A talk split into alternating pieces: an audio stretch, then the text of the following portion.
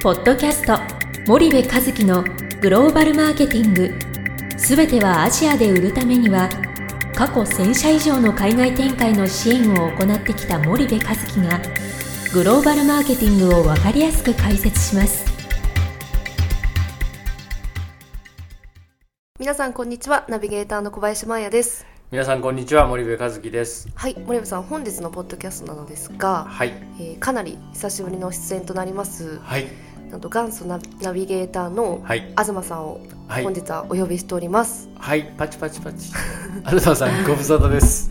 ご無沙汰ですって。ああ。の会ってはいますけど会社で毎日は会ってるんだけども、あのウェルカムバックじゃあ久しぶりにちょっとやっていきたいと思います、じゃあ森部さん、はい。あのまあ、はい。チャンネルの話があんまりはい。最近されてないと思うんですけど、はい。まあ、森部さんの専門といえば、うん。まあ、グローバルマーケティングで、はい。まあ、その中でチャンネルっていう形になると思うんですけど、はい。最近の、ええ。まあまあ、森部さんが感じてるチャンネルの変化とか、うん。進化とか、うん。どういうところに気をつけた方がいいのかっていうのが、日々多分まあ皆さんこれを聞いてる皆さん実務やられてるので、まあ、変化してってると思うんですけども、まあ、おお客さんの悩みとか、はい。まあ、セミナーの感想とかで、はいはい。なんか最近こういう傾向があるとか、うん。まあ、森部さん自身がうんうん実際にディストリビューターとお会いしてて、はい。こういう感じになってきてるみたいなうんうん感じのちょっとトークをしていただければと思うんですけど、なるほど。まああのちょっと広い意味ではい。えーまず言うと一つはやっぱりそのオフラインチャンネルとオンラインチャンネルっていう話があるじゃないですか、でこれまあ国によってね中国なんかも全然オフラインチャンネルが大きくなってきてるし、はい。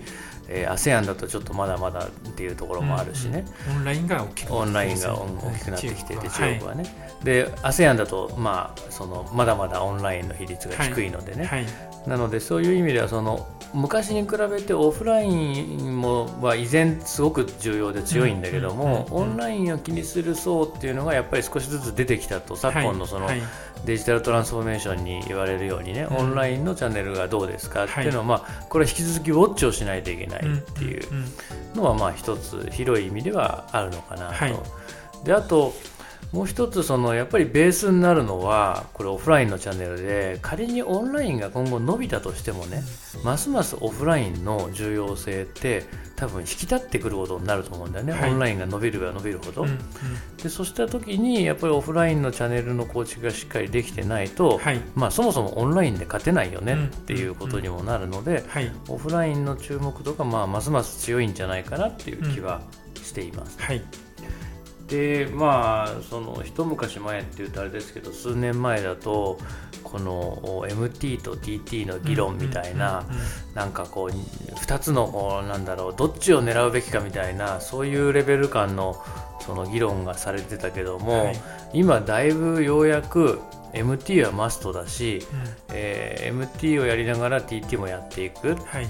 ていうことの重要性をまあ商品群にもよるんですけどね、はい。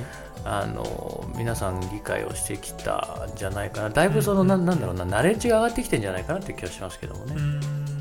そのナレッジが上がってきた中で、うん。まあまあ悩みというか、うん。ただ当然その悩みが大きくなってくるわけじゃないですか。はいはいはい。ってなるとその森部さんの見解としてはどういった悩みでどういう壁が存在するのかっていうのは、やっぱりこれってもう9割方の会社さんがそうなんですけど、はい。その今の既存の自社のチャンネルにうん。100%満足できてないっていうね、うん。多分9割じゃないかな。9割5分はいはい。はもうそうで100%自信持って満足ですかっていうとね満足してないし、じゃあえっと、その戦闘能力はいかほどのものかっていうことに対してもこう答えられない。はいはい。競合とのそのチャンネル力の差異ってどうだっていうことも、うんうん。その定量はおろか定性でもやっぱり表せないぐらいにあのそこのレベルはまだまだ低いですよね、はいはい。うん、なんか概要が分かってきたレベルでやっぱりその細かいところになってくるとまだまだな感じはうん。ありますよね。そうすると、まあ、外資とかであれば、まあ、グローバル先進企業ってよく、はいはい。まあ、おっしゃってたはいはい。企業なんかは、はい。まあ、満足しないんだったら変えればいいじゃんはい。みたいなはいはい。発想になると思うんですけどはいはいはいはい。結構日本企業さんだと、うんもう結構何十年もう同じディストリビューターと付き合ってるけども、うん満足しないっていうことですよね、はい、そうですねですね。早いですよ。だって2 3 0年前とかじゃないですか？はい。なんとなく ASEAN がこう盛り上がってきてて、うん。えーそんな時からあーまあ一応やってるはやってるじゃないですか、はい、なので20年とか30年とか付き合ってると思うんですよね、うん、でそこで満足しないで具体的なそれをもう一歩進めるためには、かといってその外資系みたいにバサッと切ってやめますっていうわけにも、うんはい。まあ、いろんな事情があり、はい。い、かないと思うんですよね。はいはい。っていうとなると、どうしたらいいのかっていうのは、まあ、何個か当然選択肢はあると思いますと、うんうん選択肢がある中で、まあ、森部さんがおすすめする方法ってどんな感じになる？まあ多分その自己診断をやっぱり明確につけるっていうことが、はい。多分すごく重要で、その満足してないって漠然と満足してないんですよね。はいはい。でなんで満足してないのって言ったら成長率が鈍化してるからっていうわけですよね。でマーケットシェアが上がっていかないからと、はい。でもその要因が一体どこにあるのかっていうことの分析が済んでないので、はい。なんかまずはやっぱそこをやらないと、こう変える、変えるべきなのか変えないべきなのかもまああなんだろう判断がつかないですよね。はい。でそれを悩んでるうちにうん担当が変わるんですよ。はい。その海外担当がね。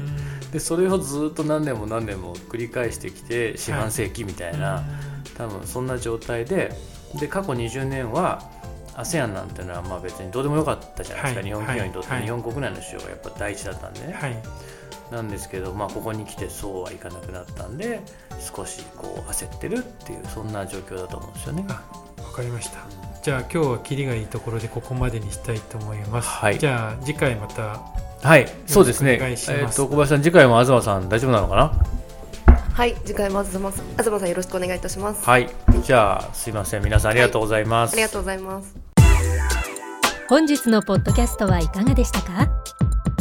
番組では森部和樹へのご質問をお待ちしております。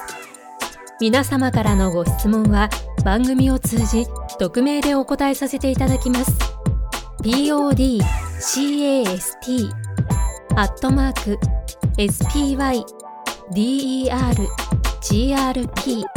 spydergrp.com ポッドキャストアットマークスパイダー grp.com までたくさんのご質問をお待ちしております。それではまた次回お目にかかりましょう。ポッドキャスト森部和樹のグローバルマーケティング。この番組はスパイダーイニシアティブ株式会社の提供によりお送りいたしました。